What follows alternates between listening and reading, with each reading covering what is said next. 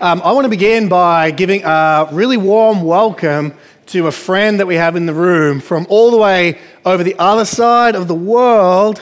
Uh, I want to say hi, everyone. I want you to turn around and say hi to Mitch. Mitch, put your hand up. Mitch is from Sovereign Grace Church of Bloomington in Minnesota. So, um,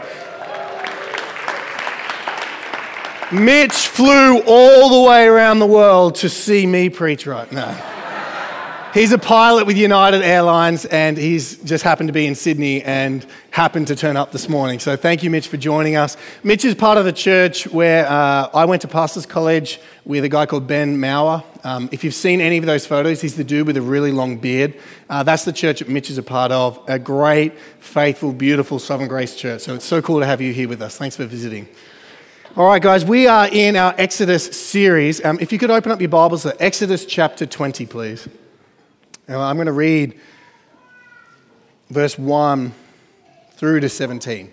So the sermon is technically verses 1 to 2, but it's introduction to the whole mini series we're doing on the Ten Commandments. So I'm going to read all the Ten Commandments this morning, and um, may the Lord bless the reading and preaching of His word. Would you read with me?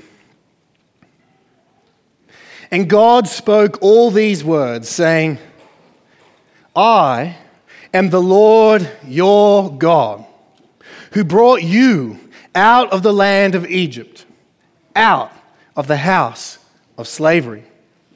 You shall have no other gods before me. You shall not make for yourself a carved image or any likeness of anything that is in heaven above, or that is in earth beneath, or that is in the water under the earth. You shall not bow down to them or serve them. For I, the Lord your God, am a jealous God, visiting the iniquity of the fathers on the children to the third and the fourth generation of those who hate me, but showing steadfast love to thousands of those who love me and keep my commandments. You shall not take the name of the Lord in, uh, your God in vain. For the Lord will not hold him guiltless who takes his name in vain. Remember the Sabbath day to keep it holy. Six days you shall labor and do all your work. But the seventh day is a Sabbath to the Lord, to the Lord your God. On it you shall not do any work, you or your son or your daughter, your male servant or your female servant, or your livestock, or the sojourner who is within your gates. For in six days the Lord made heaven and earth, the sea and all that is in them, and rested on the seventh day. Therefore, God blessed the Sabbath and made it holy. Honor your father and your mother, that your days may be long sorry, that your days may be long in the land that the Lord your God is giving you. You shall not murder. You shall not commit adultery. You shall not steal. You shall not bear false witness against your neighbor. You shall not covet your neighbor's house. You shall not covet your neighbor's wife, or his male servant, or his female servant or his ox, or his donkey, or anything else that is your neighbor's. Now, when all the people saw the thunder and the flashes of lightning and the sound of the trumpet and the mountain smoking, the people were afraid and trembled, and they stood far off and said to Moses, You speak to us, and we will listen. But do not let God speak to us, lest we die. Let us pray.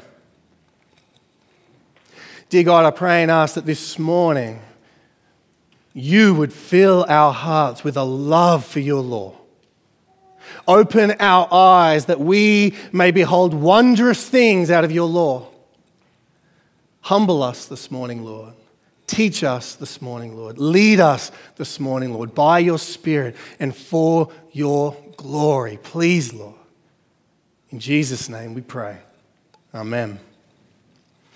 Well, we are in one of the most famous parts of the Bible in Exodus chapter 20, the giving of the law, the Ten Commandments. And we've been in this story of Exodus where we've seen God take his people, Israel, out of slavery in Egypt, which where they were under oppression for 400 years, and bring them into freedom. And finally, they're now where God promised to take them at the mountain of God, at Mount Sinai. And they're there as free people. And God has declared his love towards them. God has said, You are my treasured possession.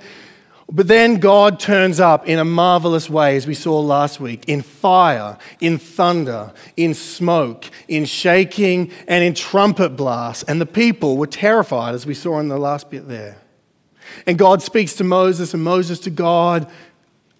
And that kind of lays the, the, the scenery and the context and the foundation for the giving of the Ten Commandments.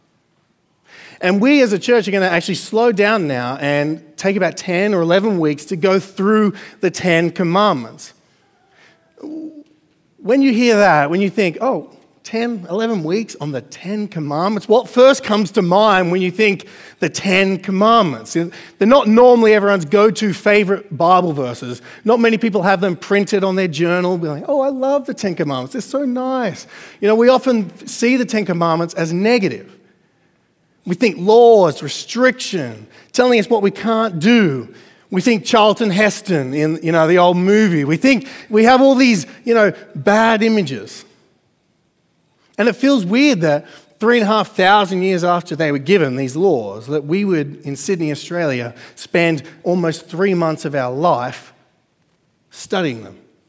Aren't they a bit outdated, negative, restrictive? How do they apply to us today? And to be honest, uh, that was my first instinct when Dave and Brendan, I was actually still in America, I think, when they told me, they're like, oh, we're going to do the series on Exodus, and it's going to be really long, and we're going to do a mini series on the Ten Commandments, and we're going to spend 11 weeks going through them. I was like, oh, great, that sounds really good. Uh, and then later on, we were thinking, oh, maybe we should shorten the series a little bit. And I thought, oh, great, let's shorten the Ten Commandments into one, let's get rid of it. Uh, and so if you're sitting here thinking, oh no, what am I going to do? Have I got like holiday plans for the next 12 weeks? How do I get out of this Ten Commandments series? You're not alone. It's a common feeling when we think about laws, regulations, and rules. And to be honest, you know, it's my instinct as well. However, as I've started studying this, the Ten Commandments, and indeed the whole law throughout Scripture, my eyes have been opened. And I've actually, it's been such a joyful week because I've started to see the whole Bible differently. In fact, when we get the right perspective on the Ten Commandments, it changes everything.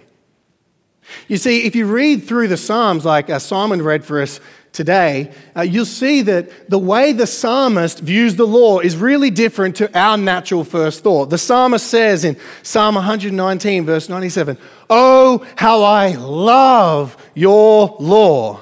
It is my meditation all the day. Psalm 19, verse 7 says, The law of the Lord is perfect, reviving the soul. How I love your law, the law reviving my soul. I, don't know about you, but when I'm feeling a bit down, my go to, like, pick me up Bible verse passage is not the Ten Commandments. It's not where I go. So, what, what is the psalmist talking about? What am I missing? What are we missing if that's how he talks about the law? There's a disconnect. And so, what we need to do is actually change our perspective. And that's what I'm hoping this sermon will do. This sermon is an introduction to the Ten Commandments and the law, and really the rest of the book of Exodus, because now we're in the second half of Exodus. First half, get them out of Egypt. Second half, teach them how to live. And that's where we find ourselves today. And so, this morning, I want to ask this one question How are we meant to rightly view the Ten Commandments today? How are we meant to rightly view them today? And I think the originally I had five points. Don't worry, three. I got simpled it down. I think we need to see three things, three keys that will actually unlock how we view the Ten Commandments and the law. I think the foldback is still on. I can hear. That's what. I, anyway, just Um, we need three keys and maybe three foldbacks or something that will help us see and hear differently. Uh, and that's what we're going to go. Three points today, but one main idea. Here's, the, here's my thesis statement and the title of the sermon. We need to see that the Ten Commandments are this. Ready? They're a gracious path to life. The law is a gracious path to life. And it's my hope that by the end of this message and through this series, that God would change our hearts so that we can declare with the psalmist, Oh, how I love your law. That would be a miracle. but God can do that. And I believe that through the preaching of His word, He can do that in us today. So, point number one. Point number one, if you're taking notes, the first thing we need to see to unlock the sort of mystery of the law and the Ten Commandments is this we need to see the gracious order of the Ten Commandments. So, for this first point, we're going to spend our time in verses 1 to 2. And we, we need to sort of ask this question before we get to the giving of the Ten Commandments, what's the context? What comes before? And often, what comes before unlocks what comes after in Scripture. So, what is the context of the Ten Commandments? Well, let's read them again verses 1 and 2. And God spoke all these words, saying, I am the Lord your God who brought you out of the land of Egypt and out of the house of slavery. Okay. Mm-hmm. Well, let's, let's unpack it a bit together. So, a couple of observations. Number one, up until this point, Every communication between God and the people of Israel, it's been Moses to God, or Moses and Aaron and God, and then they relay it back to the people. So God to Moses to the people. Now everything changes. You see, they're standing before the mountain of God and it's quaking, it's thundering, it's smoking, it's bellowing, it's, it's scary. And then it's not God speaking to Moses anymore, it's God speaking directly to the people. Look at verse 1. And God spoke all these words, saying, I am the Lord your God. And it changes from, you know, these plural, you all, and it's actually a singular. All the Ten Commandments are singular commands. So it's as if God is looking out at his people and saying, I, God, am your God, and I'm your God, and I'm your God, and I'm your God. And then it's like he's saying, You shall have no idols. You shall not covet. You shall not lie. You shall not steal. And it's individual. The whole tone changes. Israel is now no longer talking to Moses about God. God is talking to Israel, and they can hear his voice. Note too that God is the giver of the Ten Commandments. So God is speaking directly to his people. Moses isn't inventing some restrictive way of living up on the mountain and thinking, how can I make their lives miserable? These people annoy me. Oh, here we go. I'm going to come up with these commandments and make them live by them. And he goes down and goes, here's the law, and then comes up with all these things. That's not what's happening. The Ten Commandments come directly from God to the people. They're a discrete unit, they all go together, they're one message delivered. Okay, so they come from God to the people. That's the first thing we see. The second thing we need to see in the context is this verse 2 I am the Lord your God who brought you out of the land of Egypt, out of the house of slavery. Notice the gracious order of the Ten Commandments. Where do they come in the story? Is it before they are saved? Or after? It's after, isn't it? The Ten Commandments come after they're already out of Egypt. They're already saved. They're already redeemed. They're already his treasured possession. If God had made the Ten Commandments the prerequisite for Israel getting out of Egypt, they'd still be there today. The Ten Commandments aren't designed to save you or to save Israel. They have a different purpose. And that is why God speaks to Israel, and before giving the commands, he reminds them of what he has already done. You see, before God tells them what to do, he tells them what he's already done. Before he thunders, Thou shalt not, he roars, I have redeemed you. You see the order. The grace comes before. The grace, the gospel, the redemption comes first, and then the law and the instruction comes next. As we approach the Ten Commandments, we need to know this. The first note in the law is grace. It's probably not our first thought when we think Ten Commandments. Ten Commandments, grace? But that's what these verses teach us. Isn't that incredible? Alec Motyer says it like this in his commentary It was the God of salvation who imposed his law on his people. The grace that saves preceded the law that demands. The people were given the law not in order that they might become the redeemed, rather, it was because they had already been redeemed that they were given the law. Isn't this our story too? God came after us first. He saves us first through Jesus, and then he demands our all of life obedience. It's the logic in the New Testament. In Titus chapter 3, it says, We who were once foolish, disobedient, led astray, slaves to various passions and pleasures, hating one another and, hate, and being hated by one another, but God, who is rich in mercy, saved us. We were slaves to sin. God comes and saves us, and then we be zealous for good works. That's the logic you see in Titus chapter 3. Or in 1 John chapter 4, it says, We love because he first loved us. You're loved, now obey. That's the logic of biblical ethics, according to Kevin DeYoung. So we often think the Old Testament, right? We Old, Old Testament, law. New Testament, grace. It's not like that. They're both grace because it's the same God on Mount Sinai as it is on Mount Golgotha. The same God who demands the law provides the sacrifice. So when you look at verse 2, you, you might be thinking, if you've read through Exodus many times, you'll see this is not the first time we've heard of their redemption. It's actually redundant information. God doesn't need to say it.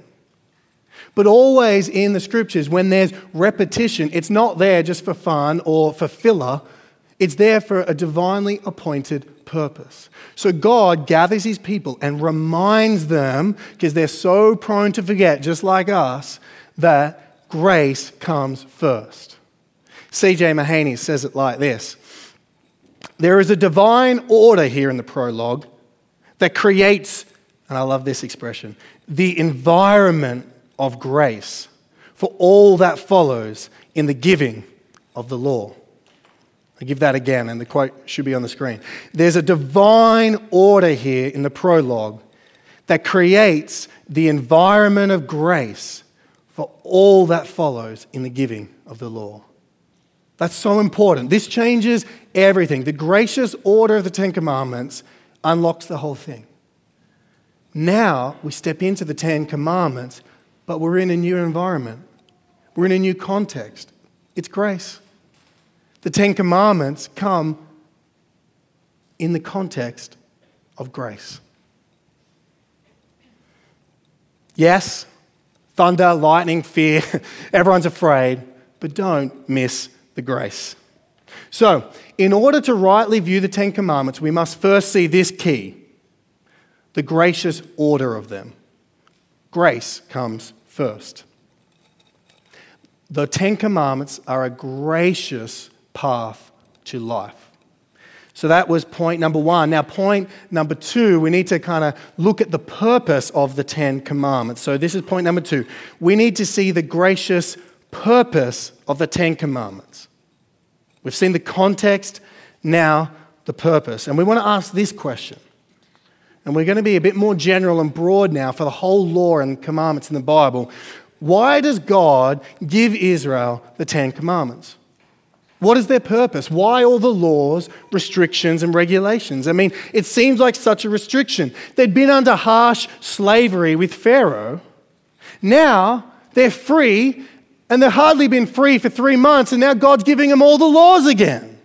They're under slavery, they're under restriction. They're being told what thou, thou shalt not do. That's what it can feel like when we read it. That's what it can feel like when you open your Bible or you hear, or, or maybe you're not yet a Christian and you hear about Christianity. You just see, thou shalt not. You're like, oh, I'd rather just do whatever I want. You know, like, why would I follow this when it tells me what I, I can't do what I want to do? But again, this is why we need the right perspective of the Ten Commandments. Because remember, the psalmist says, Oh, how I love your law. It is my meditation all the day. How can the psalmist say these things? How can we grow to love the law? How can it be a gracious path to life? Well, we need to understand the purpose of the Ten Commandments. See, the first, um, first thing we need to see is the Ten Commandments is actually a summary, really, of the whole law. So, in the rest of the five books of the, fir- the first five books of the Bible, which is often called the Torah or the law, we get 613 different commands. It's a lot, right? We think that's a lot, but actually, in America, they tried to count the number of laws and they sent a Senate inquiry to figure out how many laws there are. And after five years, the, the Senate inquiry came back and said, We can't figure it out, there's too many. Talk, we're talking millions and millions. Okay, so 613 ain't that bad, but of the 613, the first 10 is actually the Constitution, really. It's the summary. So when you think 10 commandments, think that's what God said to everyone all at one time. Then the other 603 laws, God speaks to Moses and tells him. And the other 603 are really case law. They're sort of applying the Ten Commandments to all of the life of Israel. And you can even summarize the Ten Commandments down into two. Jesus did that. What is the greatest command? He's asked. Love the Lord your God with all your heart, soul, mind, and strength, and love your neighbor as yourself. Look at the Ten Commandments again. The first four love God. Five through ten, love your neighbor. So the Ten Commandments actually are not just this dispensable list of funny rules that were once believed a long time ago and used to believe, be believed in our country and no longer. No, no, no. They summarize who God is what God demands. They reflect the lawgiver and they reflect his good purposes. The second thing we need to see is that the law itself um, is sometimes a misleading term. We think law and we just think black and white, you know, do it or don't. If you do it, fine. If you don't do it, punishment. Um, but the word Torah, um, which is the word used to summarize the law, actually has a bit of a broader meaning. Uh, and so the first five books of the Bible are called Torah. So everything in Genesis through to Deuteronomy is Torah. Um, because the word, excuse me, actually means instruction. It, it has this element of a father instructing his son. It's used like that in the Proverbs. And so when we think of the law, think instruction. God, the sovereign heavenly father, with his newborn son Israel, teaching them how to live in the land that he's just about to give them. That's how we see the law. It's not it is, thou shalt not, but it's in the context of so that you may live properly in the land. The purpose of the Ten Commandments is not to ruin their lives and to make them miserable, it's actually to make them better. Imagine if they get into the promised land. Think about it. They were slaves for 400 years, worshipping Egyptian gods. They don't know right from wrong or left from right. They don't know how to live. I mean, you just see them in the wilderness. They don't know what to do. And humans instinctively, we don't know. We, we, you know, we have some instinct, we sort of get it right, but most of the time, leave us to ourselves, we get it all wrong. So put all the Israelites in the promised land, and they're just going to kill each other, and they're going to be done in like three weeks. So the law actually comes in as the teacher to guide them and show them the right way to live. Kevin DeYoung says it like this Have you ever thought about how much better life would be if everyone kept the Ten Commandments? If everyone kept the Ten Commandments, we wouldn't need copyright laws, patent laws, or intellectual property rights. We wouldn't need locks on our doors or fraud protection.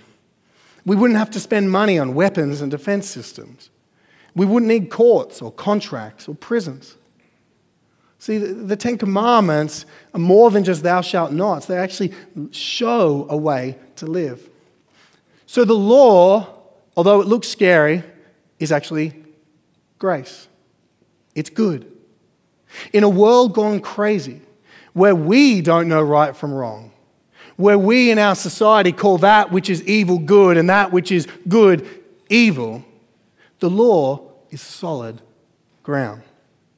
You can think of the law like this. i am going to give two illustrations in this section to try and really help like cement it. So the first one, imagine you're driving um, on a steep mountain and there's cliffs on either side and you're trying to get to the top to look at the summit and the view and all the glory that is there and you're driving along. When you see like the cliff on one side, but a guardrail on this side, and a guardrail on this side, and two white lines down the middle so people can't just drive wherever they want, you don't see those guardrails as restrictive. You see them and you celebrate them. You're grateful that they're there. That's what the law is like guardrails on either side to keep us on the path to lead us to new pleasures, new delights, new opportunities. Without the guardrails, we fall off on either side.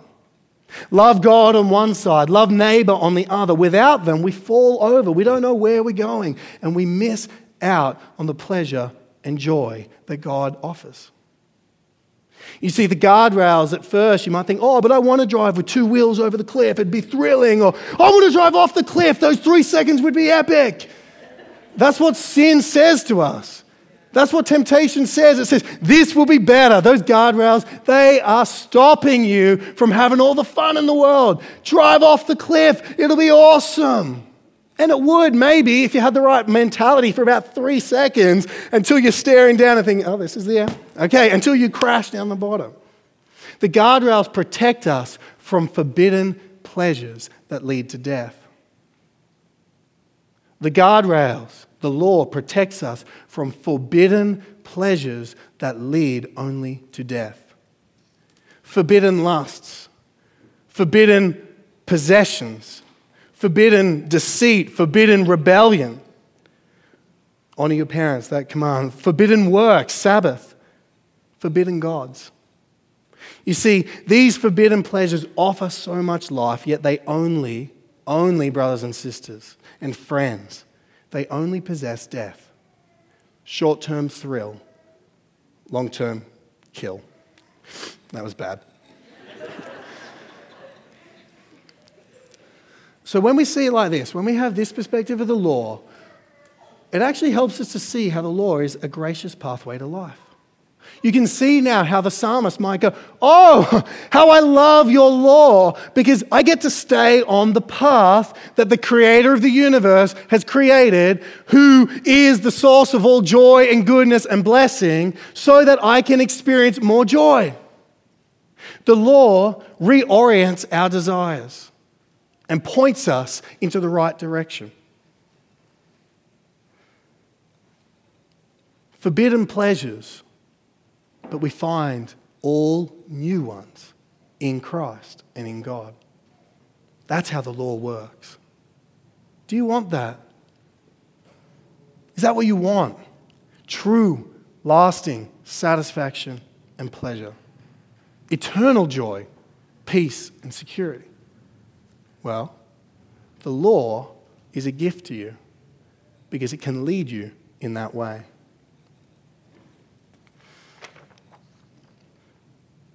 So, what is the purpose of the law? It's a gracious path to life. It protects us from sin and leads us to new delights. I said I'd give you two illustrations, and I really want to slow down on this point because if we get this, this is going to change everything. Okay, so the first one is the guardrails. It's a bit impersonal. We're on a path, guardrails. Okay, second one, a bit more personal. I'm going to add a human element into it. Say you go down the beach and you see the epic surfer guys and girls, and they're surfing, barrels, carving it up. You, you know, you doing all that. You know, their hair's long, they look free and cool, they're loving it, they're paddling out, they're just flicking, and you're like, I want to be like that. So you go down and you, buy, you pay for lessons for a surf school for a week. You're like, I want the freedom of surfing. I want to feel that rush. I don't even know. Yeah, something like that. I want that. That's what I want. And you buy your wetsuit and you get given one of those massive foam boards and you go down to the beach and you plonk the board on the beach and you're ready. You're like, okay, teach me. Okay, hurry up. Let's get out there. You see the waves curling over. You're like, let's do it. And then the instructor sits you down and says, Okay, uh, we're not going to surf for the next couple of hours. You're like, What?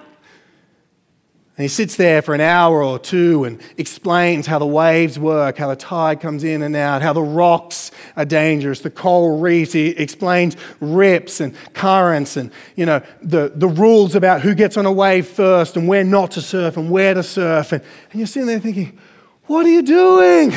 I want to surf. Let's go. Hurry it up. Okay, yeah, yeah, don't die. Let's go. And you think that all the joy is being sucked out of the experience because you're being told what you have to do and not do. You're being instructed by the expert. And you put your hand up and say, Can't we just go and do it? And he says, Trust me. And, you look at him and you're like, okay, I trust you. You've got like the tan and everything, and you're ready to go. Okay. And then so he says, all right, everyone pick up your board. So you get up, you pick up your board, and you're ready to go. You're like, finally, gonna surf. It's gonna be awesome. And then he says, okay, now put your board back down. And what we're gonna do for the next hour or two is we're gonna practice the exact right stance so that you can every time get up on the wave in the right spot on the board with your feet in the right position, with the right balance, so that you can catch wave. And you think, oh my gosh, come on, can't be that hard.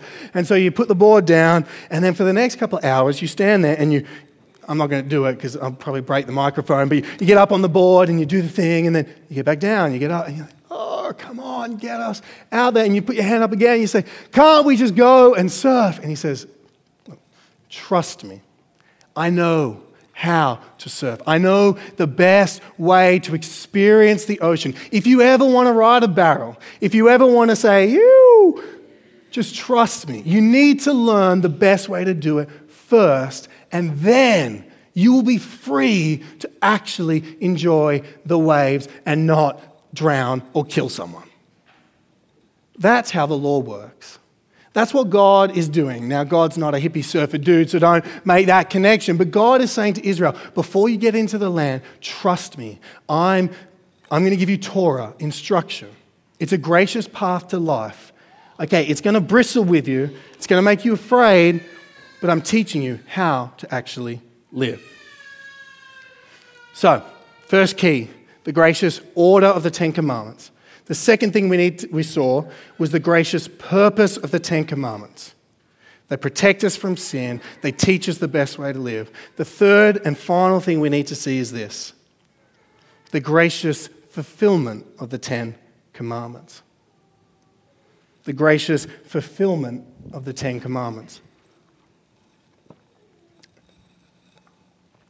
How did Israel go in obeying the Ten Commandments? You know, um, if you read through the rest, you'll see that they say, We will obey everything in the law. That's their disposition. They get it. They're like, Okay, this is what we're meant to do, and we're afraid of you, so we'll do it. But it's not long afterwards. In fact, Moses is still on the mountain, they're still at Sinai when they break the second commandment and make an idol and worship a golden calf and say, You brought us out of Egypt. The Israelites failed so quickly, they broke them. They went straight off the cliff. they plummeted down. They drowned out the back of the surf and experienced none of it. How do we go in obeying the Ten Commandments? If you were to go through and do that, you know, that old evangelical, um, you know, walk up thing, have you ever lied? You're a liar. Have you ever stolen? You're a thief. Have you ever committed adultery? Oh, lusted after, you know, you're an adulterer. We all fail that test, especially maybe the Sabbath. so, why am I talking so positively about the law if our common experience of it is, and the experience of Israel is they break it and it's so negative? In fact, you might have been thinking this whole time, hmm, Riley's being very positive about the law, but my experience of the law in the New Testament is actually quite negative. So, how does this all work together? Well, you're right. It's not the only side to the law. You see, if you look at Galatians 3:10, you'll see a different perspective. For all who rely on works of the law are under a curse. Uh oh. For it is written, Cursed be everyone who does not abide by all the things written in the book of the law and do them. Wait, I thought there were a gracious path to life. Yeah, but if you break one, you're dead. That's not good. What's going on? Romans 7 picks up on this tension as well. Hmm. There it is. Romans 7 5. This is the New Testament, Paul speaking, who he knew the law pretty well. For while we were living in the flesh, our sinful passions, aroused by the law, were at work in our members to bear fruit for death. So in Galatians 3, we saw that if you don't obey the law, you die. And now we see in Romans 7 that the law actually kind of has this function where, like the wet paint function, don't touch the wet paint. What do you do? Mm, don't tread on the lawn. Uh, you, you, hear the law, do not steal, do not lie. And we're like, mm. you know, that's what the law seems to do. It's not the law's fault, it's our sinful nature. Our nature hears law and we go, I'm not going to do that. I know better. So, how is the law good? How does this work? We might be thinking, and you might have, and this is my normal perspective, the law's bad. The law, like, let's just not think about the law. Let's think about Jesus. Woo! You know, let's not think about the law. But then Paul goes on to say this in Romans 7, um, verse 7. He says, What then shall we say? That the law is sin? By no means. Okay, so it's confusing. Positive, negative, leads us to sin, curses, but it's not sin. Uh, look at verse 10. The very commandment that promised life proved to be death to me. Oh, so I've said the law is a gracious path to life, and now Paul's saying the very commandment that promised life proves to be death. What is going on? How do we put this all together? How can it be both? Well, that's the third key that unlocks everything else. Here's the third key. The third thing we need to see is this that the law is grace because as it shows us the path to life, it also shows us that we can never, ever, ever, ever fulfill it on our own. We can't do it ourselves. Remember the Israelites?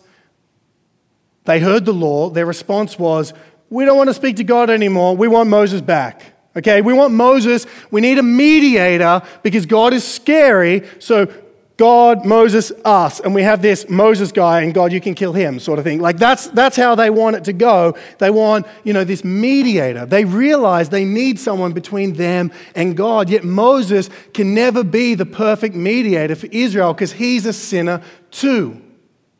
So it leaves them all exposed. They're lawbreakers. You're a lawbreaker. I'm a lawbreaker. We're exposed before a holy God and we have no hope. The law is a path to, that leads to life because ultimately the law leads us to Jesus. It shows our need for salvation. It shows how Jesus is our perfect mediator who fulfilled the law for us because we never could. You see, the law exposes my sin and your sin. And then it shows us a need for a Savior. And this is good news because the God on Mount Sinai sent his Son to Mount Golgotha, where he was crucified in our place. You see, Jesus came, the Son of God and perfectly fulfilled the law.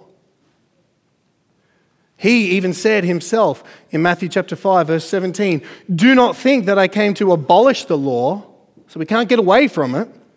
I have not come to abolish them, but to fulfill them." The New Testament is not void of the law. We are not outside of the law. It stands over us and we're condemned. Yet Jesus is the culmination of the law. He brings righteousness for us. You see, he perfectly abided the law. He perfectly walked the path of life. loving God, loving neighbor. He perfectly enjoyed the Heavenly Father. And he fulfills the law in every single detail and command. And then he fulfills the law by going to the cross. And on the cross, he fulfills the curse of the law. Because on the cross, Jesus Christ became a curse for you and me. For the ones who broke the law, he becomes a curse. So he fulfills the law by taking the curses on the law on himself so that we might receive the blessing. Isn't that incredible? Jesus fulfills the law for us. And that totally changes how now we see the law. Because the law, then, when it exposes our sin, leads us to Jesus and reminds us we're saved. It teaches us again how far we fall short, and then it reminds us He has paid the price. And then the law no longer acts as this to do list of things I got to do to be good enough to be with God. Instead, we know we can never do it. If you're trying to make yourself good enough for God, please give up. You'll never do it. You've already failed. You've already failed. You'll never be good enough for God. Only Jesus can be. And so you come to Christ, you repent of your sin, you say, I am a lawbreaker. I'm guilty. I need the sacrifice for my sin. I need Him to die in my place. And then you can receive the law as a gift, as a gracious pathway to life, because then it teaches you how to live. And it's the guardrails, and it's the surf instructor, and it actually shows you the best way to live in this wicked world. Okay. I think we'll end there. There's a lot more we could say, uh, and it's incredible. And I've really enjoyed, uh, and I think the Lord has you know, opened my eyes to behold wondrous things out of the law um, through my study this week. And I hope that these three keys have changed something for you. That you see that the law is grace. See, the grace comes before the law, salvation comes before the obedience. The purpose of the law, it's a path to life, and it leads us to Jesus. So now, may we, as believers and followers of Jesus Christ, those who've been cleansed of all of our law breaking, would we now come to the law? To God's ethical instruction, the Ten Commandments, and all throughout the Bible and throughout the New Testament, every command. And instead of seeing it as overbearing, or instead of seeing it as like, oh, I'm never going to measure up, now it's a gift to teach you the best way to live, to enjoy the Creator who loved you enough to save you from your sin. So now we can join with the psalmist and say, Oh, how I love your law. It is my meditation day and night. Would you pray with me?